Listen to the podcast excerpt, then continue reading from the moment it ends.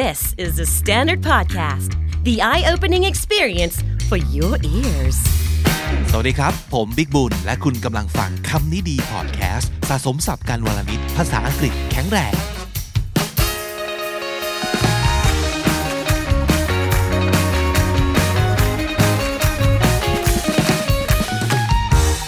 คุณผู้ฟังครับ เราพูดกันถึงเรื่องของความ introvert เอ่ยความ extrovert เอ่ย กันบ่อยๆเหมือนกันนะครับ แล้วก็ดีใจนะที่ทำให้หลายๆ คนเนี่ยได้ค้นพบว่าจริง ๆ แล้ว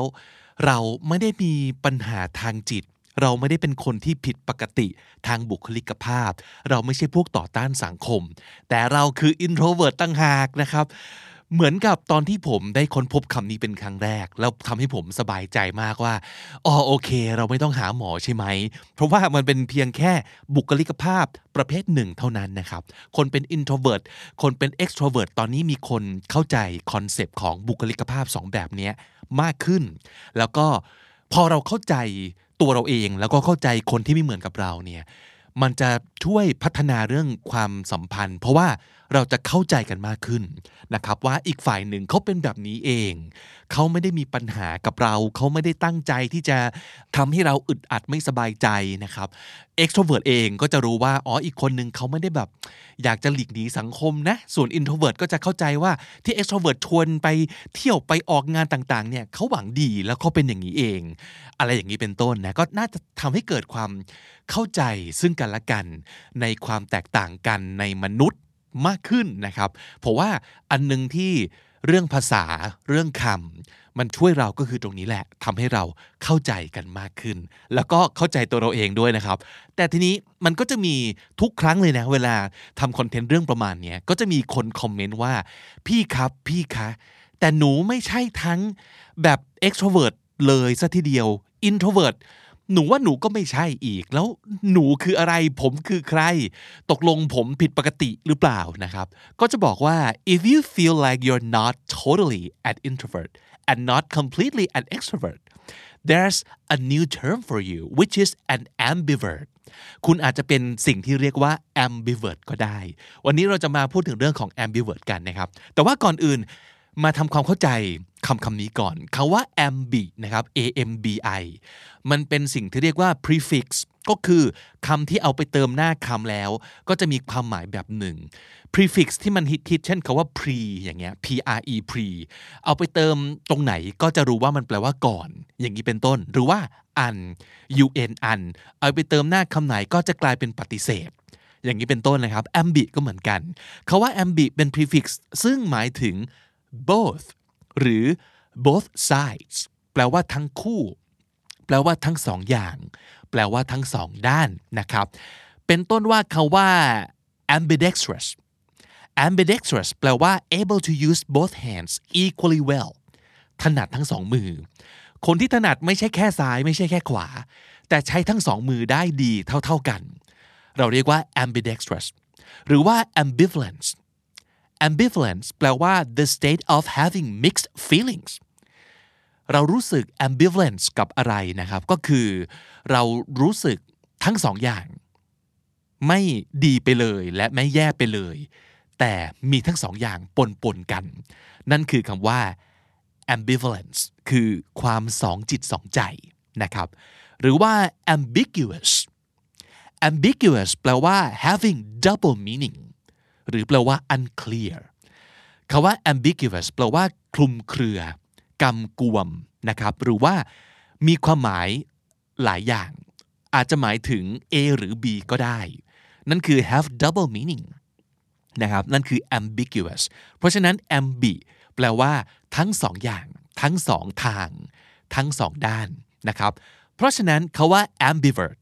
ก็มาจาก vert ที่ว่านี้ก็เอามาจาก introvert extrovert นั่นเอง พอเอา ambi ไปใส่ปั๊บ ก็แปลว่า a person who is neither clearly extroverted or introverted but has characteristics of each หรือแปลว่า has a balance of extrovert and introvert features แปลว่ามีคุณสมบัติของทั้งสองอย่าง ในตัวคนเดียว หรือแปลว่า ไม่สุดโต่งไปทางใดทางหนึ่งสัทีเดียว นะครับนั่นคือความหมายของ ambivert เชื่อว่าหลาย ๆ คนเป็นแบบนี้นะครับ คุณอยากรู้ไหมว่าจริง ๆ แล้วคุณเป็น ambivert หรือเปล่า ถ้ายังไม่แน่ใจมีเช็คลิสต์ 13 ข้อนี้นะครับ มาดูกันว่าคุณจะเป็นคนที่เรียกแบบว่า ambivert แบบนี้หรือเปล่านะครับ ข้อ 1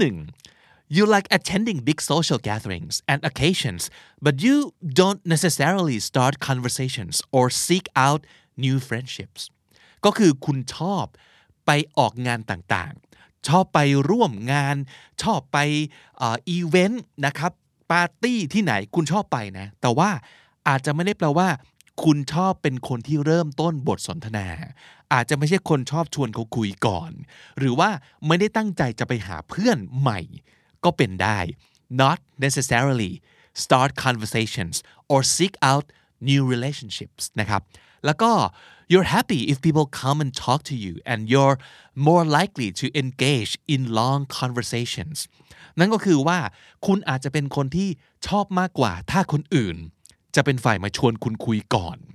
แล้วก็ค่อนข้างหลังจากที่เริ่มคุยกันแล้วเนี่ยจะเป็นคนค่อนข้างชอบ คุยอะไรกันแบบยาวๆ หรือว่าลงลึกกับใครคนใดคนหนึ่งมากเป็นพิเศษอ่าคุณเป็นแบบนี้หรือเปล่า ข้อ 2 ครับ you don't like being alone for a long time however you also get tired of going out regularly ก็คือ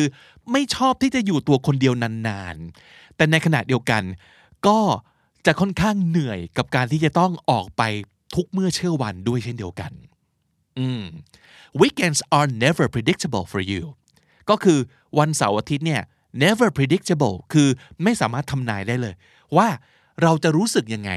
คุณจะอยาก อยู่คนเดียว หรือคุณอาจจะอยากออกไปสูงสิงมิงเกิลกับผู้คน ไม่เคยรู้เลยว่า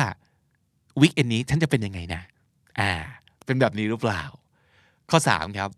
you're always the sound of wisdom for your friends คำนี้ดีเนาะ the sound of wisdom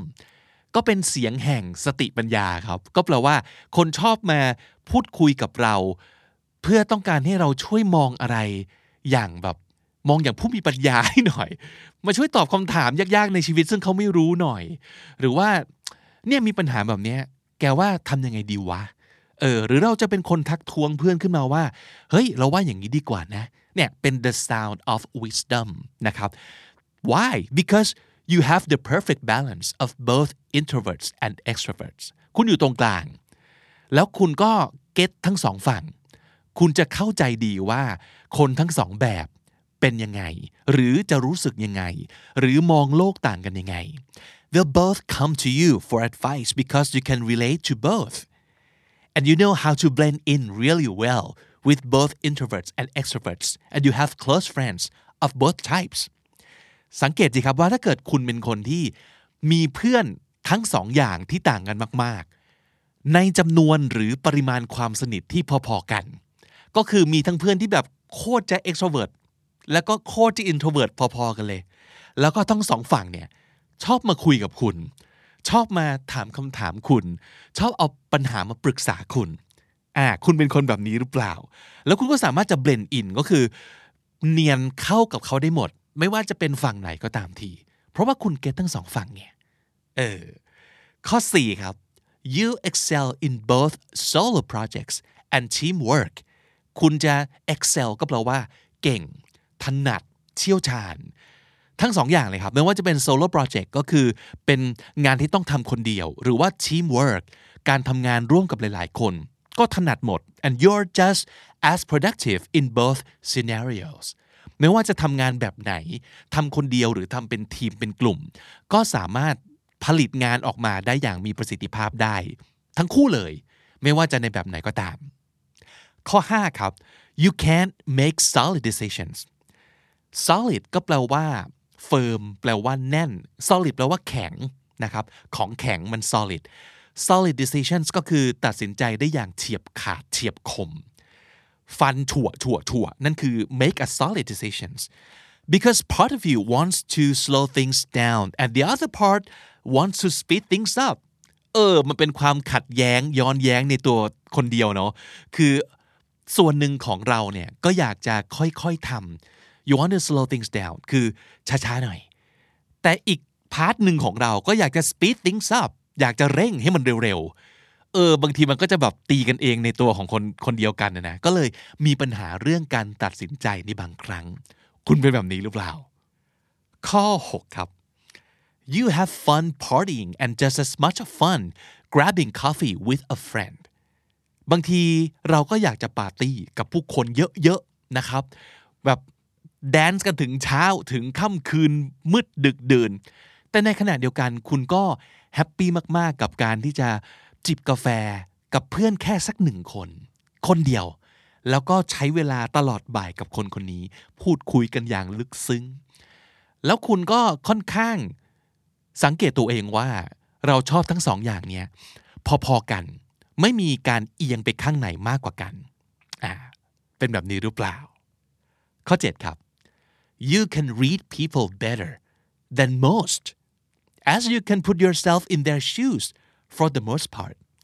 คุณสามารถจะเป็นคน read people เราเคยพูดถึงสำนวนนี้ไปแล้ว การอ่านคน จริง ๆ ภาษาไทยก็ใช้คำนี้เลยนะ เราอ่านคนออก ก็คือเรารู้ว่าใครเป็นยังไง เรารู้ว่าพูดแบบนี้คือยังไงทำท่าแบบนี้คือยังไง เพราะว่าเราเข้าใจสถานการณ์ของคน ที่แตกต่างกันมากๆ โดยส่วนใหญ่ คนแบบนี้เราก็เข้าใจ คนอีกแบบหนึ่งเราก็เข้าใจเหมือนกัน put yourself in their shoes คำนี้ก็คือเราเอาตัวเองไปใส่ไปใส่สถานการณ์ของแต่ละคนคือเข้าใจความรู้สึกนึกคิดของเขา เปรียบเสมือนกับการที่ไปใส่รองเท้าของเขา เราก็จะรู้สึกว่าเขารู้รู้สึกยังไงนะครับ คุณเป็นแบบนี้หรือเปล่า ข้อ 8 ครับ you can be indecisive and find difficulty in expressing how you truly feel กลับไปที่เรื่องของการตัดสินใจอีกแล้ว คนที่เป็น ambivert อาจจะรู้สึกว่าไม่ค่อยเด็ดขาด มีความลังเลนะครับ ตัดสินใจแบบไม่ชัดเจนเนี่ยเอายังไงดีวะ เพราะอย่างที่บอกครับ คุณอาจจะเข้าอกเข้าใจทั้งสองฝ่าย ไปซะหมด อืมก็เลย ทางนี้ก็เก็ตเขาอีกฝั่งหนึ่งก็เก็ตเขาก็เลยตกลงเอาไงดีวะเออมันจะมีความอย่างนั้นอยู่ความ ambivert เนาะคือเราอยู่ตรงกลาง แล้วก็เห็นทั้งสองฝาก ก็จะเกิดความยากในการตัดสินใจให้เฉียบขาด เพราะว่าบุคลิกเราอิงทั้งสองฝั่งนะครับถ้าเกิดคุณเป็น extrovert ไปเลย หรือ introvert ไปเลย หลาย ๆ ครั้งตัดสินใจง่ายมากเลยนะ เพราะว่าเราสุดไปอีกครั้งหนึ่งอะ่ะเพราะฉะนั้นอะไรที่มันไม่ไม่ใช่ฝั่งเรา เรารู้ทันทีเลยว่าไม่ใช่ไม่เอา ไม่ทำไม่สน เออ แต่คนอยู่ตรงกลางเนี่ย มันจะแบบมันยังไงก็ได้อะไรประมาณนี้นะครับ ข้อ 9 ครับ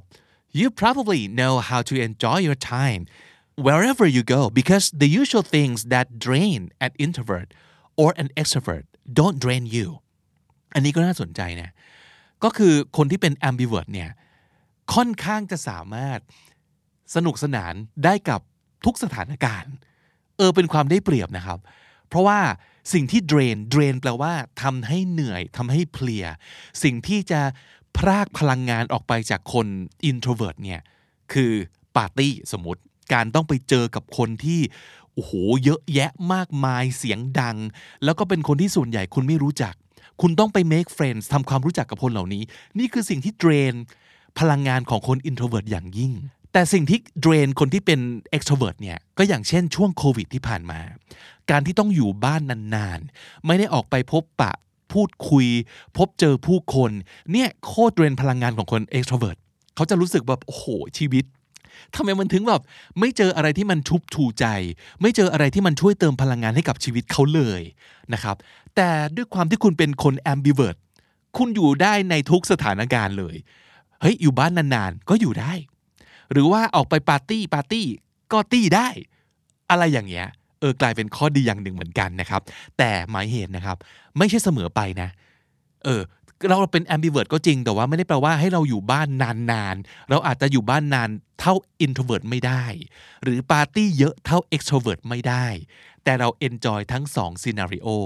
ได้ทั้งคู่นะครับ นั่นคืออีกหนึ่งคุณสมบัติของ ambivert ที่น่าอิจฉามากเลยเนาะอะอันต่อไปข้อ 10 ครับ you like being the center of attention sometimes but too much of it makes you nervous ความที่เป็นคน ambivert เนี่ยเนาะก็จะมีคุณสมบัติของ extrovert นิดนึงคือชอบเป็นศูนย์กลางของความสนใจ ชอบให้คนสนใจ สามารถจะลุกขึ้นยืนพูด อยู่บนเวทีออกไปร้องเพลงออกไปเต้น แล้วมีคนมองฉันเนี่ยได้ชอบนะครับ แต่เยอะเกินไปปั๊บก็จะเริ่มรู้สึกประมาเริ่มรู้สึกไม่สบายเนื้อสบายตัว อย่างที่บอกเรามีคุณสมบัติของ extrovert กล้าแสดงออกนะครับ แต่ว่าอาจจะมีไม่มากเท่าเขา ถ้าต้องเป็นแบบนี้เจอแบบนี้ไปนานๆ เริ่มเริ่มหน่อย หรือว่าเริ่มแบบเริ่มเหนื่อยนะครับ แต่ถามว่าทำได้ไหม ได้นะ แต่อย่าเยอะเกินไปนั่นเองนะครับ อันต่อมาข้อ 11 ครับ you have a love-hate relationship with social media เขาว่า love hate relationship ก็เป็นคำที่ดี ก็แปลว่าอะยกตัวอย่าง หลายๆ คนมี love hate relationship กับคุณพ่อคุณแม่ คือรักไหมรักมากนะ แต่หลาย ๆ ครั้งก็ขัดใจเหลือเกินนะครับ ขัดใจจนบางทีนึกว่าเราเกลียด แต่จริง ๆ ไม่เกลียดนะเราก็รักนั่นแหละนะครับ หรือมี love hate relationship กับพี่น้อง มี love hate relationship กับสถานการณ์นี้นะครับ ในตัวอย่างนี้ก็คือกับโซเชียลมีเดียก็คือทั้งรักทั้งเกลียดมัน หลาย ๆ ครั้งเวลามันเวลามันดีกับเราเนี่ย เราก็รู้สึกแบบ โอ้โห โคตร happy กับคนในทวิตเตอร์เลย โคตร happy กับคนใน Instagram เลย happy มากกับ Facebook ที่ทำให้เราแบบติดต่อกับเพื่อนเก่าได้ โอ้ใช้เวลาอยู่บน Facebook แล้วมีความสุข แต่ในขณะเดียวกัน มันก็จะมี ด้านมืดของมัน มีโมเมนต์ที่เราทำร้ายทำร้ายเรามากเหลือเกินอะจน โอ้โหทำไมคนบนทวิตเตอร์ใจร้ายอย่างนี้ ก็มีใช่ไหมหรือว่า โอ้โหทำไม Facebook ถึงแบบจำกัด reach ของคอนเทนต์เราเยอะขนาดนี้ คือถ้าสมมติเกิดไม่บูสต์โพสจะไม่เห็นกันเลยใช่ไหมอะอะไรอย่างเงี้ย มันจะมีด้านที่เรา love มากๆ แล้วก็ด้านที่เรา hurt กับมันมาก ๆ ก็เรียกว่า love hate relationship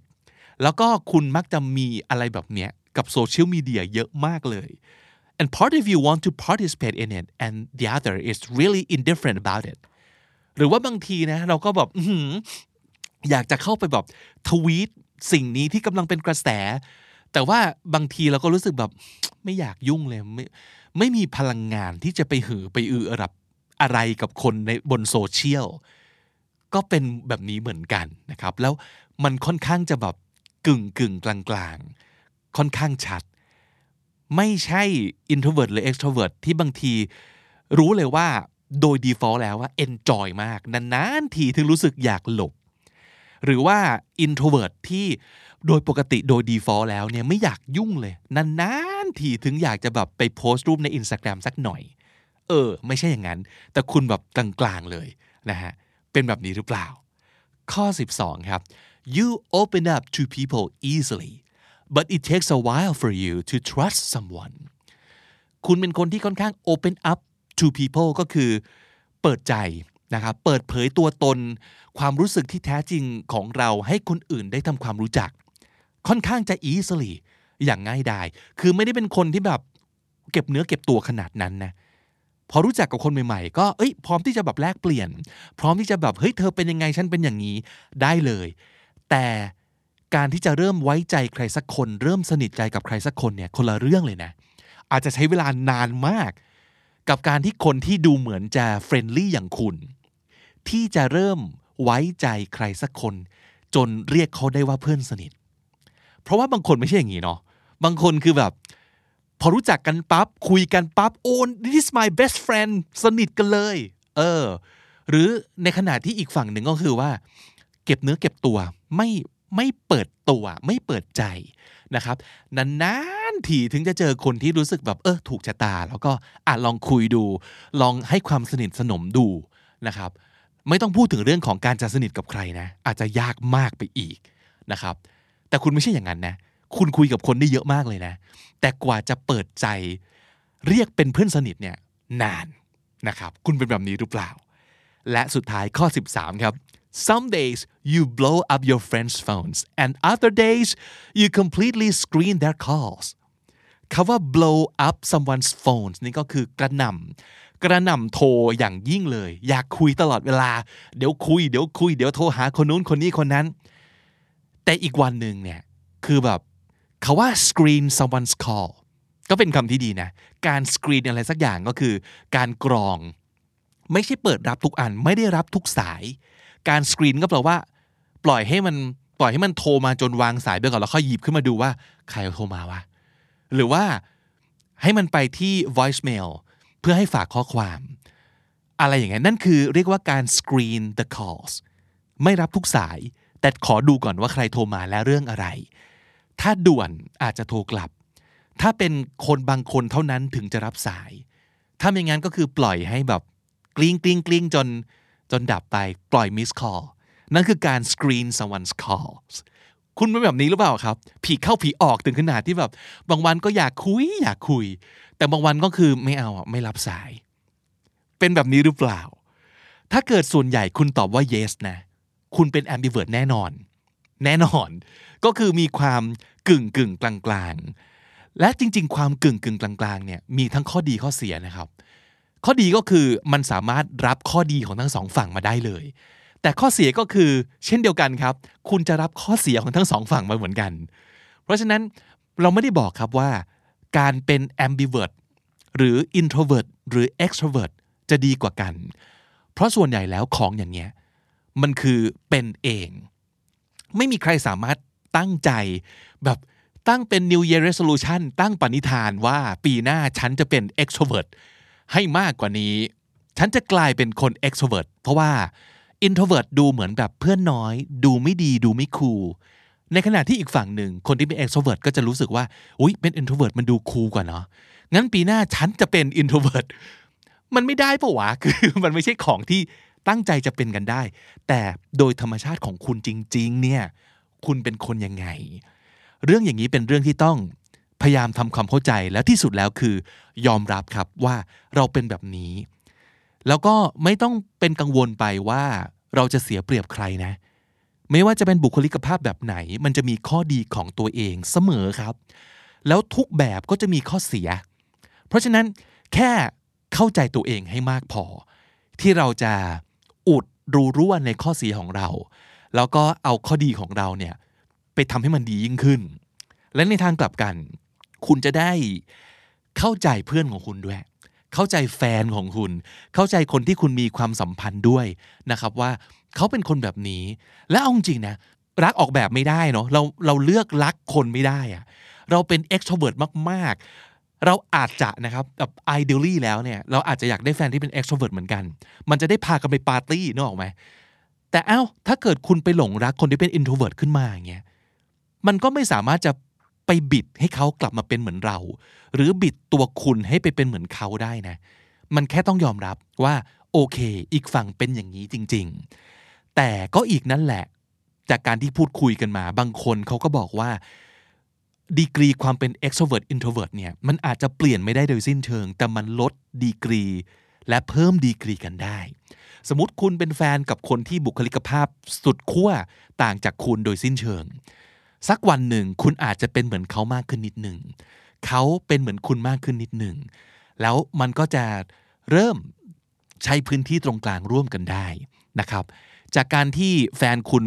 เป็นคนเก็บตัวมาก แต่เขาอาจจะเริ่มอยากไปปาร์ตี้กับคุณ เริ่มอยากไปรู้จักกับเพื่อนของคุณ ในขณะที่คุณเองก็อาจจะอยากสามารถแบบเฮ้ย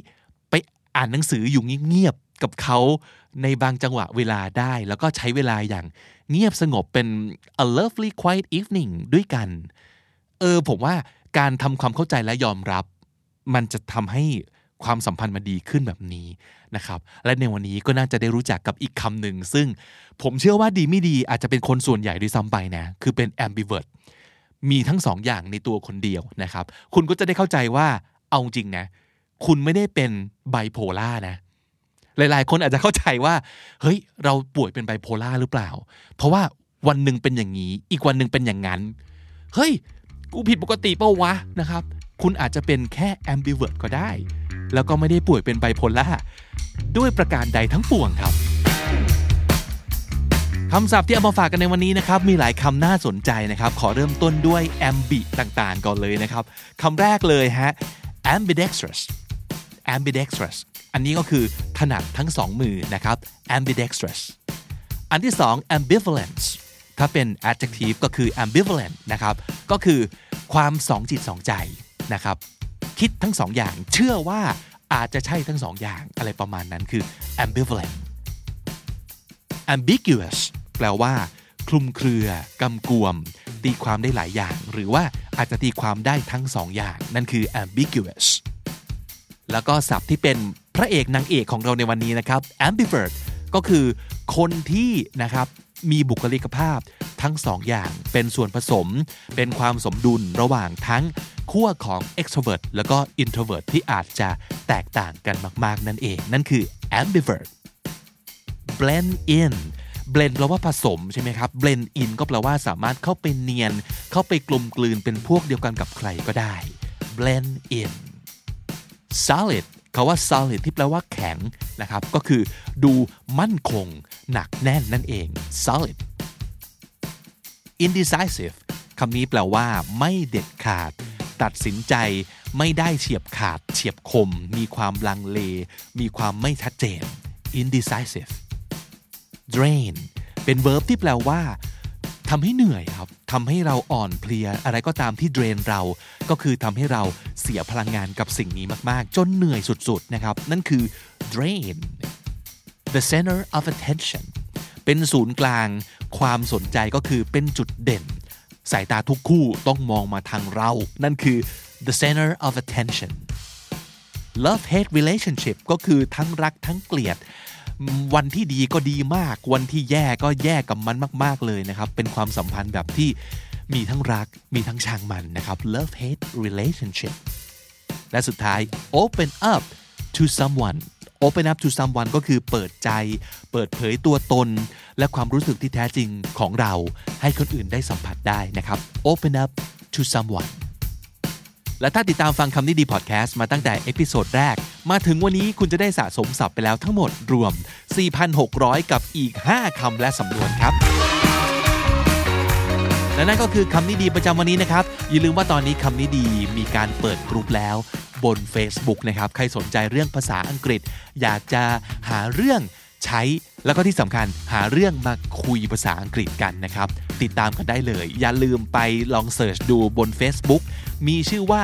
ภาษาดีชีวิตดี โดยคำนี้ดีพอดแคสต์นะครับ แล้วก็นอกจากนั้นทุกๆวันเลยฝากติดตามฟังรายการของเราได้ทาง YouTube Spotify และทุกที่ที่คุณฟังพอดแคสต์ครับ ผมบิ๊กบุญวันนี้ไปก่อนนะครับ อย่าลืมเข้ามาสะสมศัพท์กันทุกวันวันละนิด ภาษาอังกฤษจะได้แข็งแรง สวัสดีครับ The Standard Podcast, eye opening for your ears.